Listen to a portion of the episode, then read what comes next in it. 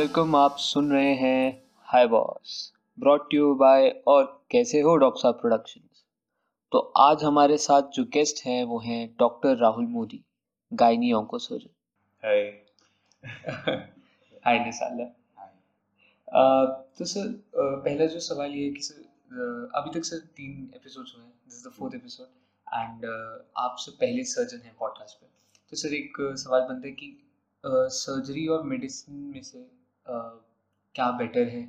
और कि कोई इंसान इसे कैसे चूज़ कर सकता है दोनों में से?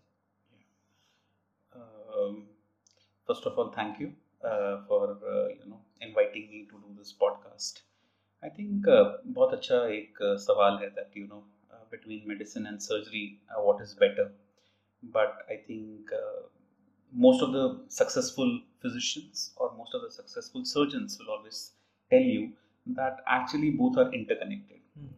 A good surgeon is a surgeon who has good physician qualities because surgery everybody can do you know but uh, जब भी आप पोस्ट ऑप में देखते हैं electrolyte imbalance haemoglobin correction there is a level of physician everybody has to be some Yes. component of physician everybody has to be so there is no some such thing like what is better Hmm. medicine and surgery but yeah uh, like you guys are from mbbs and aspiring to be um, specialist and super specialist in future.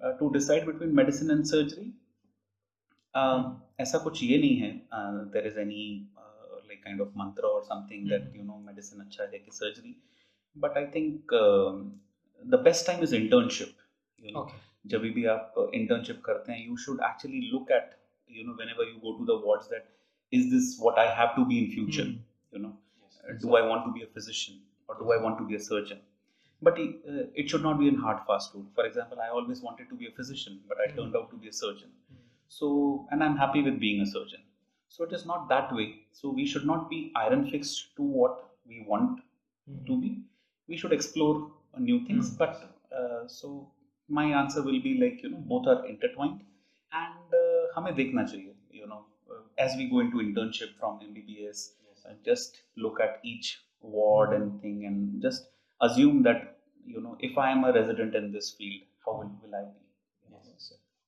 तो sir but ये तो एक बहुत ज़्यादा एक neutral answer है। Hmm. But sir आपका personal opinion में Hmm. सर सर्जरी ज़्यादा लाइक एक्साइटिंग है कि फिजिशियन बनना ज़्यादा एक्साइटिंग या रिवॉर्डिंग एड्रेनल एड्रेनलिन रश तो मेरे हिसाब से सर्जन बनने में है एक्चुअली में because you see all this blood loss and all Mhm. This things physician is more tiring and all those things So, uh, if you look uh, coming from the surgeon background, I think I'll support surgery for being more exciting. Yes sir जैसा आपने भी mention करा कि आप you always wanted to be physician instead of a surgeon तो sir आप as a gynaeco surgeon sir आप इस स्टेज तक कैसे पहुँचे सर आपकी क्या जर्नी थी इसके पीछे? Yeah. So uh, I always wanted to be a pediatrician. Uh, so मैं I always planned to be a pediatrician. तो जब मैंने first attempt दिया, so I got diploma in pediatrics at KEM hospital. But uh, we always think कि diploma versus degree. So हम सब एक break ले लेते हैं that you know I have to do a degree. So that time I didn't get a good rank in all India. So definitely I took a break for one year. And the time then I got my post graduation. Uh, so I had two options of choosing between uh, MS Ortho at Chipmur versus MS OBGY at PGI Chandigarh. So because of some language issues at Chipmur, even I attended classes for some uh, two weeks or so. I had a lot of language issues at Chipmur. So when the counseling for PGI Chandigarh came, I took up OBGY. And of course, I was scared because I never wanted to do gynae. And uh, being a male uh, to Hmm. do gynecology in North India, uh, I think everything is a contraindication. So, uh, yeah. So, but yeah, once I entered OBGY, I, I knew that yeah, I'll do something uh, uh, which is which is uh, because obstetrics and gynecology is one field which is which is the best combination of medicine and surgery of what we were discussing Mhm. because obstetrics and gynecology both has a lot of medicine and both has a lot of surgery and challenging pelvic surgeries. So I had always thought that I'll either go to gynec oncology, which I am today, Yes. and or either fetal medicine, which is also one of the exciting uh, and maybe the future you know doing a fetal surgery in utero is what the future holds us. And uh, you look at all the developments which have happened in fetal medicine. So uh, means i didn't lose hope there because i never wanted to become a general obgyn so my journey started there. Uh, i did my fellowship uh, from uh, gcri ahmedabad in obstetrics and gynecology and then mch and then I have had a short consultant stints at Tata Memorial in Mumbai as well as at AIMS Rishikesh before I came here. Yeah, so it has been a very exciting journey, and gynecology is a new field. So yeah, people taking up gynecology should know that yeah, it's it's one of the very good fields, taking a lot of dedication.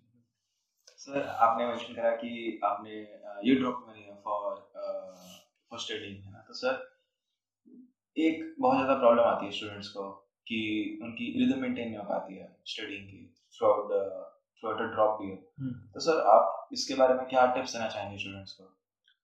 Yeah, मैं इसके बारे में दो चीज़ें कहना चाहूँगा that one is that you know whenever you take a break like एक साल का अगर आप ब्रेक लेते हैं to give a attempt next year कम से कम पंद्रह दिन प्लानिंग करिए कि यू नो कहाँ से पढ़ेंगे आपकी इस एग्ज़ाम्स में आपके डेफिसिट्स क्या थे? आप ये बार जब एग्ज़ाम दे रहे थे तो आप सबसे ज़्यादा क्या नहीं आंसर कर चुके सके?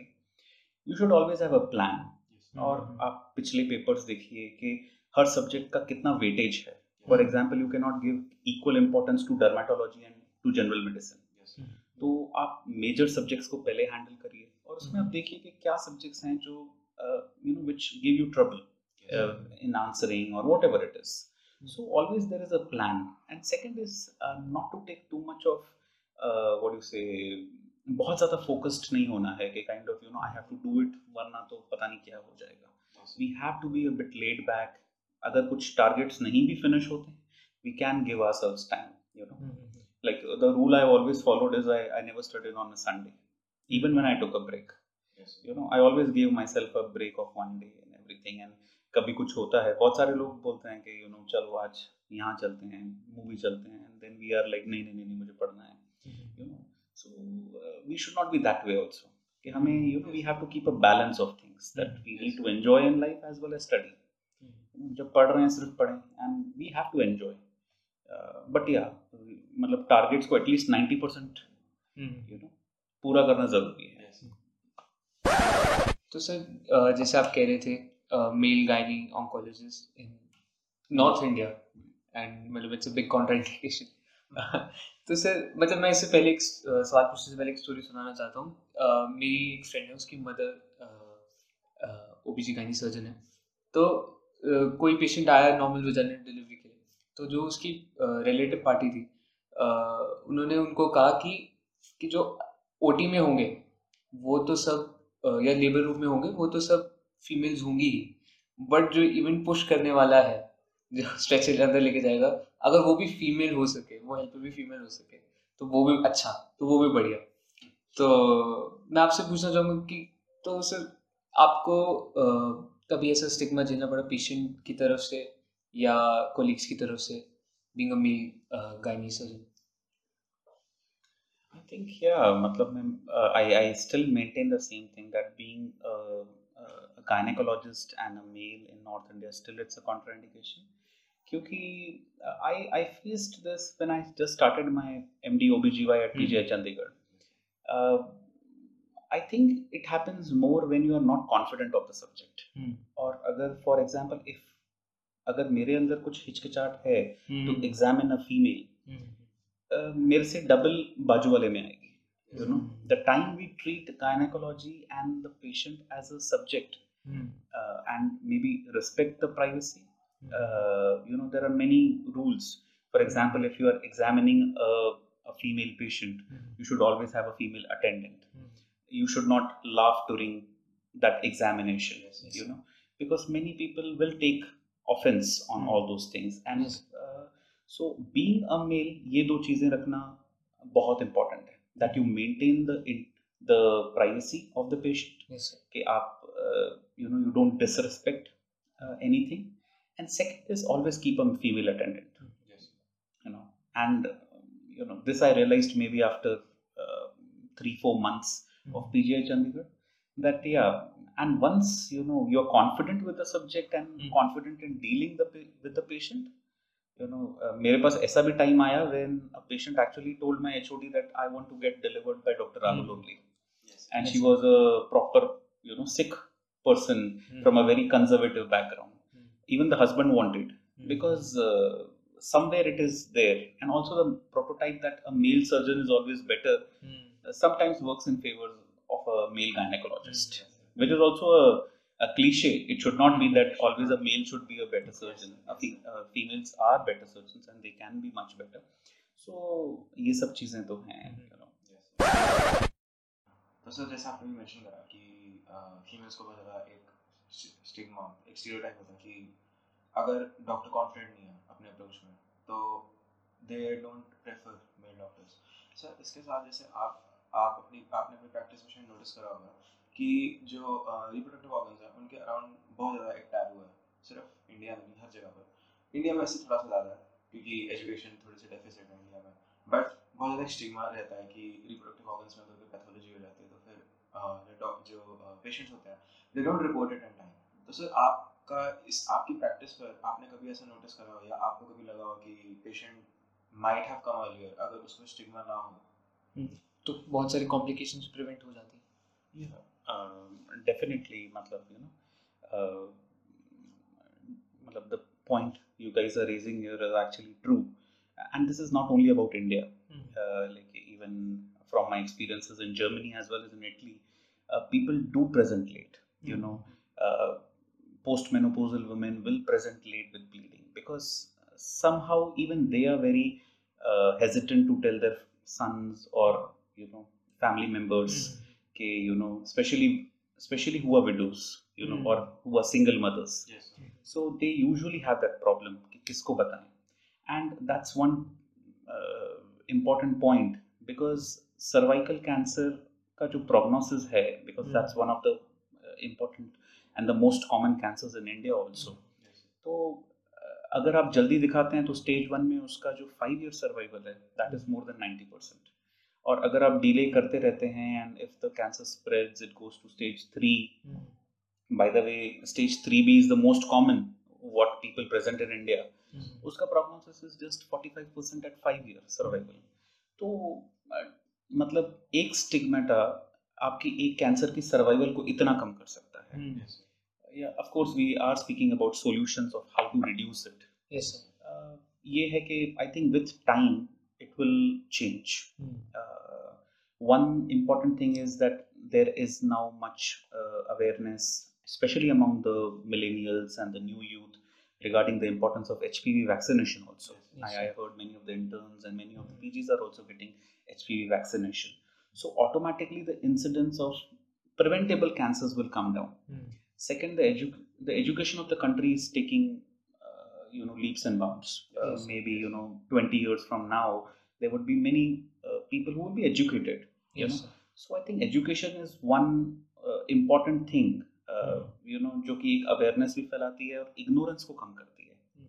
For people who are not educated and something I think the solution actually lies at the grass root level specially at the primary health care that there should be camps there should be awareness by the local doctor that if you have any of these symptoms specially cancer like breast cancer you know a female can self examine कि hmm. Breast lump है कि नहीं है hmm. You know Anganwadi workers ASHA workers they can all be train that you know to teach एक village में suppose 40 घर हैं and there are some 30 to 40 females, it's not a big deal. एक साल में आप सबको सिखा सकते हैं self breast examination.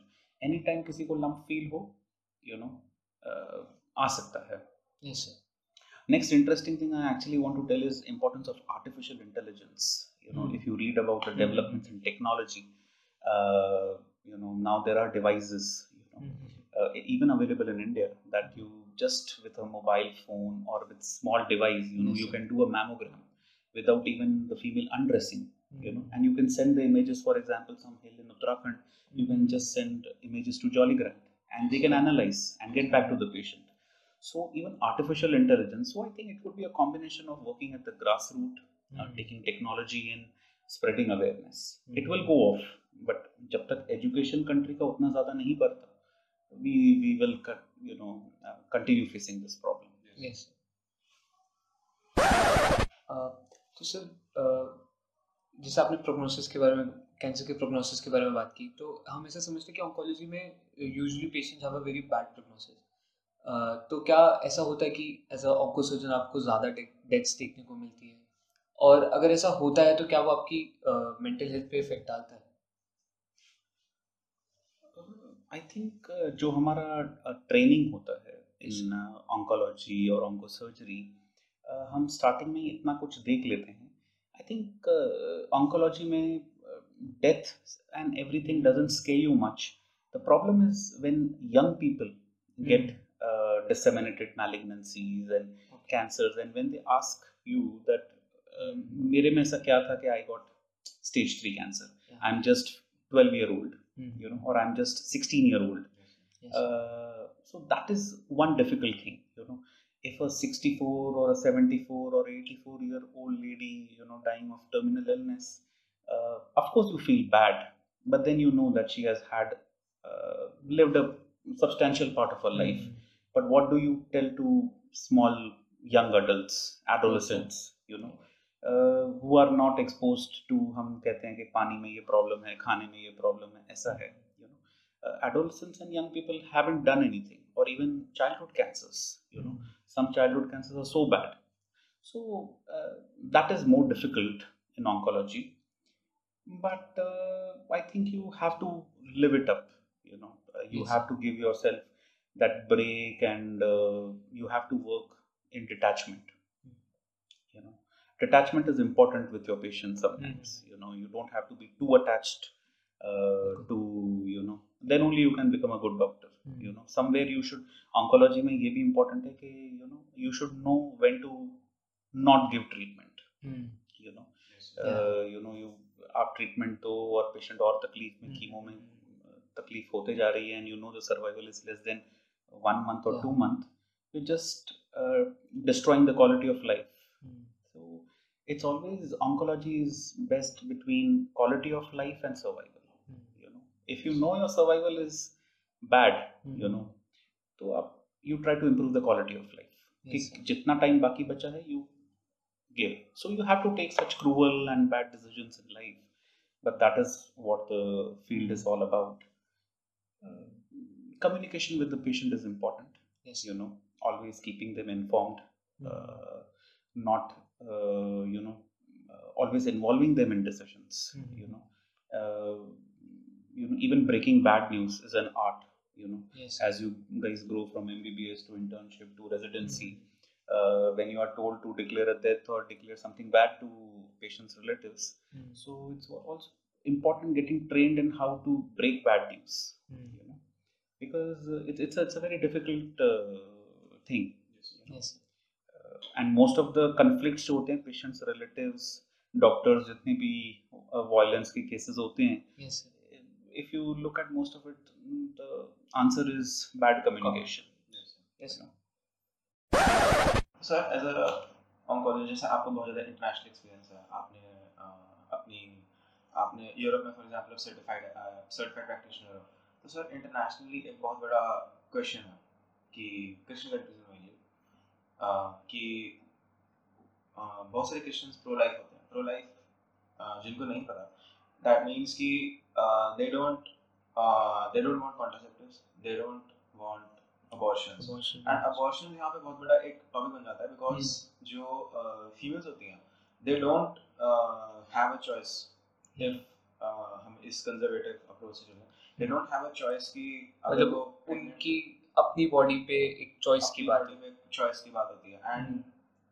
Scientifically we usually assume कि जो फीटस uh, होता है वो 24 टू 28 हम्म. वीक्स तक हम उसे अलाइव कंसीडर नहीं करते we don't consider that as a life तो जो प्रो लाइफ वाली चीज़ है हम्म. वो इट सेज कि फीटस फ्रॉम कंसेप्शन अलाइव है तो सर इस पे एक क्वेश्चन आता है कि सर हम जैसे बहुत ज़्यादा कॉम्प्लिकेटेड सिचुएशन है इसका ऑब्वियसली बहुत ज़्यादा पॉलिटिकल साइड भी है। But sir as a gynaecologist sir आप इसमें कोई साइंटिफिक या फिर कोई एक स्कॉलरली अप्रोच देना चाहेंगे?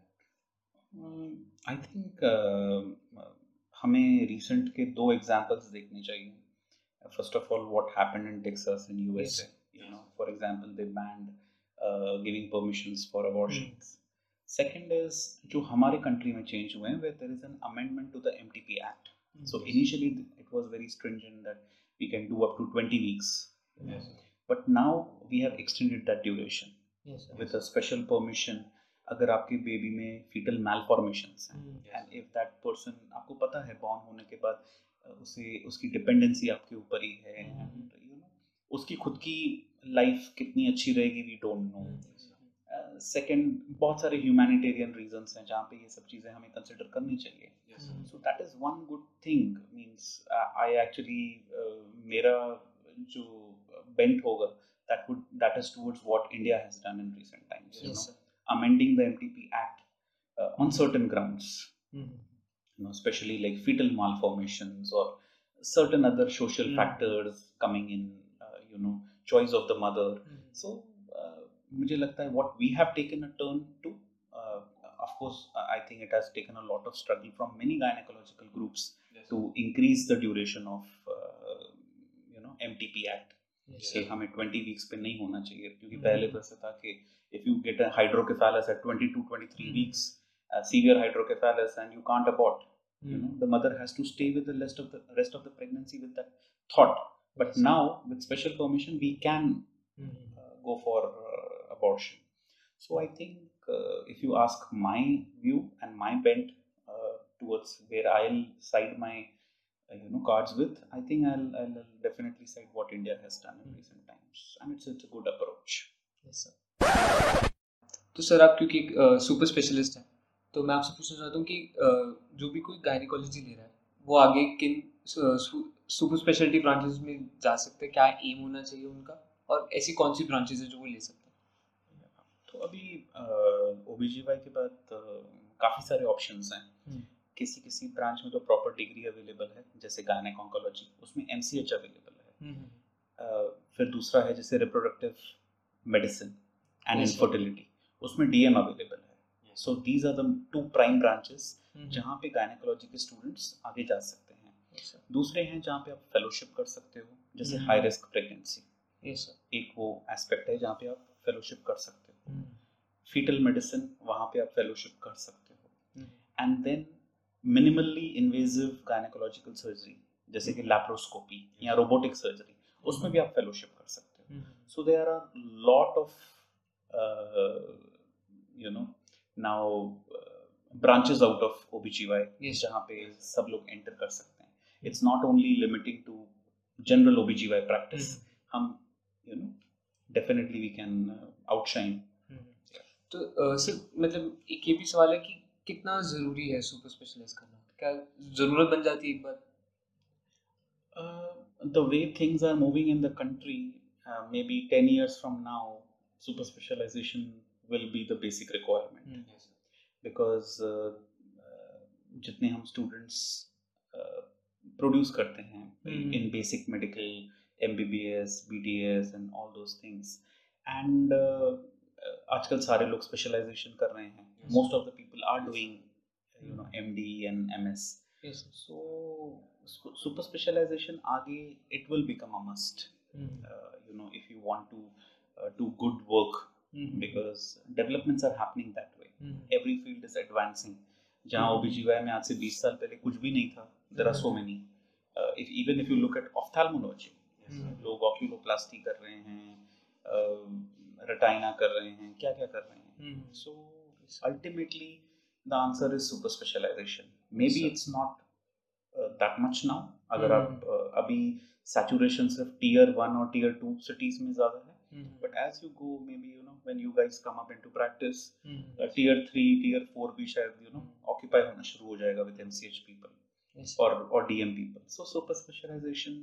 is an important aspect okay sir sir हमने आपका सीवी देखा तो उसमें हमें पता चला कि सर आप एक इंटरनेशनल फैकल्टी भी हैं European society of gynaec oncology तो सर आप उसके बारे में कुछ बताना चाहेंगे? Yeah वो एक्चुअल में यूरोपियन सोसाइटी की तरफ़ से नहीं है it's from international gynaecological cancer society तो it is actually a programme जहाँ पे uh, जो अंडर प्रिविलेज कंट्रीज़ हैं स्पेशली अफ्रीकन कंट्रीज़ कुछ साउथ ईस्ट एशिया है और दूसरी कंट्रीज़ हैं जहाँ जैसे कि फिलीपींस और फिजी यहाँ पे गायनिक ऑन्कोलॉजी अभी तक बहुत यू नो एक प्रीमेच्योर फॉर्म में है। So they don't have consultants so they are still producing their first set of fellows तो आईजीसीएस ने एक मंथली ट्यूमर बोर्ड क्रिएट किया है। Okay So I am I was invited to be a faculty of one of those tumor boards. So presently I I sit as a surgeon faculty on the Zambia ka tumor board. So Zambia is a, everybody knows like it's a country in Africa. So we have two fellows there. Mm-hmm. So they'll present their work what they have done in a month और उनको किसी case के बारे में doubt होता है so we are always free on the other hand to you know they can just WhatsApp us or send us a mail about patient's report. So we do guide them because ये एक approach है of just hand holding uh, for the new countries who are stepping towards creating branches gynec oncology. So I'm just you know giving us probably a, a short supportive role. mm-hmm. Uh, Yes. But yeah, uh, it's it's one of the things I think every person should do. Yes. You know, if you're so privileged is, enough. Is very fascinating तो Yeah. Sir क्या हमें as young doctors हमें क्या ये M करना चाहिए अह, ऐसे ऐसे सर्टिफिकेट्स और जैसे हम वो भी पढ़ते हैं doctors without borders French association so actually मैं कैसा है this is you know this is more of a concept like you know can you treat world as a global village you know so even the concept of doctor without borders is that that the world is one we all belong to a single village so कभी कभी मुझे ऐसा लगता है कि we also instead of even India में भी बहुत सारे चीज़ें हैं जो अंडर प्रविलेज्ड हैं।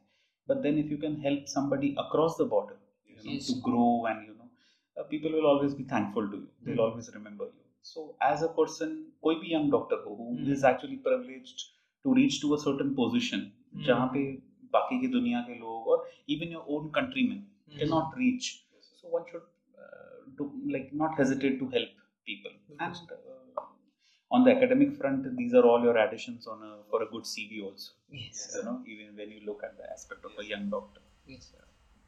Thank you, sir.